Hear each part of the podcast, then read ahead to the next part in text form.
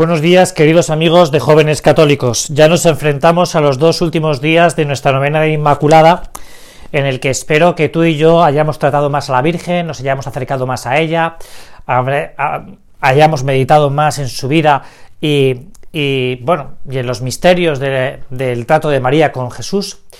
Y hoy quería acercarme a un momento que es muy importante para la vida de María y sobre todo para la vida de cada uno de nosotros, porque aunque no es de los hechos significativos, pero sí tiene un, detalle que nos puede ayudar.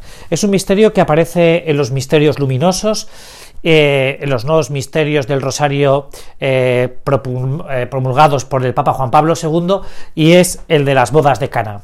Parece que es un momento poco importante porque es una festividad, es, es un momento en el que, bueno, unas bodas, ¿no? Y, pero hay un detalle de María que, que es muy interesante, ¿no? Es muy interesante porque estando en las bodas de Caná, María, que debía ser una mujer muy cercana a la familia porque se mete hasta en la cocina, es decir, que no es una invitada más que está solo ahí sentada, sino que, bueno, participa en la preparación y en el servicio de este acontecimiento importante para la vida de los novios, pues eh, se da cuenta de que falta vino. Ella coge y en esos momentos en el que ve que se va a producir una cierta situación de tensión, de agobio, ¿no? Hay un momento en el que, eh, bueno, eh, se pregunta siempre, ¿no? ¿Cómo fue, cómo fue tu boda, ¿no? Cuando, pues, pues la verdad es que la preparamos muy bien, la preparamos hasta los mínimos detalles, ¿no? Yo tengo una amiga que, bueno, tengo una que se casa ahora dentro de unos meses y, bueno, claro, con, con, meses de anticipación, pues está preparando su boda, ¿no? Y el, el traje de novia, la celebración, las invitaciones, bueno, pues llega esta situación se da cuenta María de que falta vino y entonces coge y lo único que se le ocurre a María, como es lógico, es acudir a quien puede solucionar el problema, ¿no? Porque María no tiene un cash para poder eh, pagar eh, esta fortuna, ¿no? Que es que, oye, que hay que seguir dando de, beber a, los convidados, ¿no? Y la solución que se le ocurre a María después de mirar un poco es mirar a su hijo, ¿no? Va a Jesús y le dice estas simples palabras, le dice, falta vino falta vino. Entonces Jesús le dice, le increpa, o podemos decir que, que nos va a ti y a mí, ¿no? Es muy interesante porque María lo que hace es eh, adelantar el momento de Jesús. Hace una teofanía del Señor, una manifestación de Jesucristo que en principio pues no estaba prevista, pero María se adelanta. ¿Qué nos va a ti y a mí?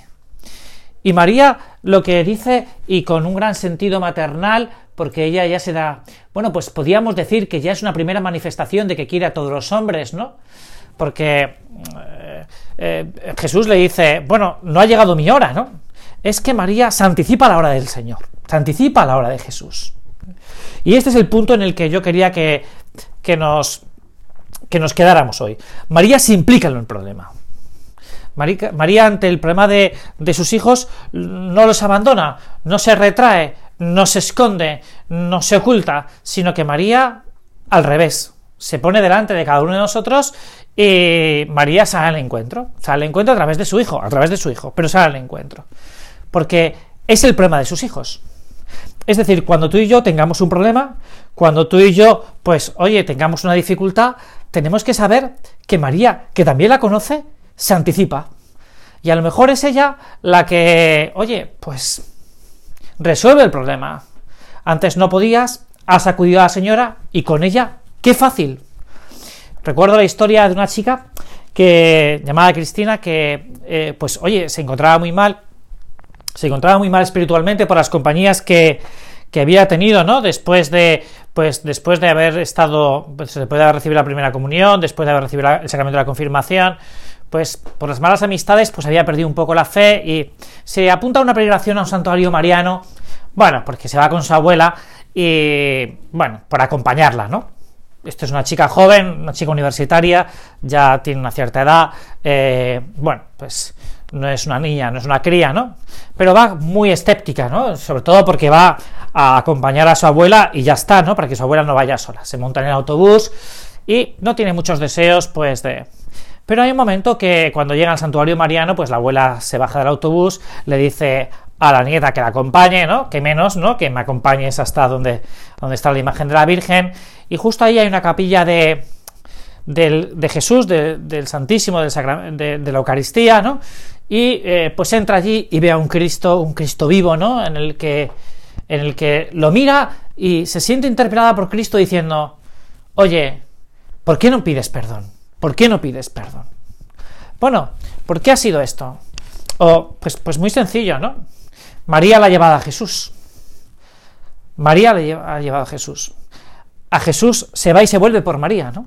Yo creo que tú y yo, cuando tengamos una necesidad, que es este, esta enseñanza que yo quería transmitirte en el día de hoy, cuando tú y yo tengamos una necesidad, pues, pues el camino a veces es María Santísima, ¿no? Es decir, acude a María para resolver tus propios problemas, ¿no? Eh, cuando veas que no puedes, pues acúdenos a una madre, ¿no? Yo me acuerdo cuando era niño, y seguro que a ti te ha ocurrido también, ¿no? Que hemos acudido muchas veces a nuestra madre para que nos solvente un problema ante nuestro padre, ante, ante nuestros hermanos, ante... Bueno, pues cuando tengas un problema, cuando veas una dificultad, cuando veas un imposible en la vida espiritual, la vida interior, pues tienes un camino seguro, ¿no? Que es María Santísima. Tienes un atajo para llegar al cielo. Tienes un atajo para llegar al corazón de María, ¿no? Que es, que es Jesús, que es María, ¿no? Para el corazón de Jesús, el corazón de María, ¿no? Lo digo porque cuando tú te veas necesitado, pues acude a la señora, ¿no? Y este es el, lo que como te decía antes, el propósito que yo creo que podríamos sacar en el día de hoy. Es decir, vamos a acudir más a María, ¿no? Eh, en, los últimos, en los últimos siglos en la cristiandad, ¿no? Pues tenemos esas apariciones de la Virgen Santísima en la que nos viene ese, ese de dada de amor maternal de María con los hombres, ¿no? Eh, Lourdes, eh, Fátima, ¿no? En el que se ve, pues, cómo la Virgen Santísima sale a nuestro encuentro, ¿no? Sale a nuestro encuentro para decirnos, hijos míos, tenéis que rezar, ¿no? Tenéis que pedir perdón, tenéis que tenéis que volver a recomenzar, tenéis que, tenéis que pedir perdón por los pecados de los hombres, tenéis que...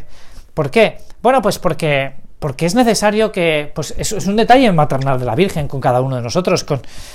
Pues nosotros vamos a acudir, ¿no? Vamos a acudir, ¿no? Este verano yo he tenido la suerte de poder volver a ir a Fátima, ¿no? A estar en, pues en la Cova de Iría, ¿no? Eh, donde gracias a Dios pues he podido estar tantas veces, ¿no?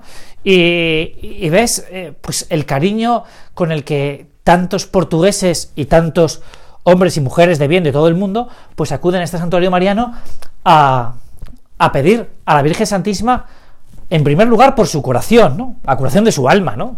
Y luego por la curación de tantos y tantas, ¿no? Que lo necesitan, ¿no?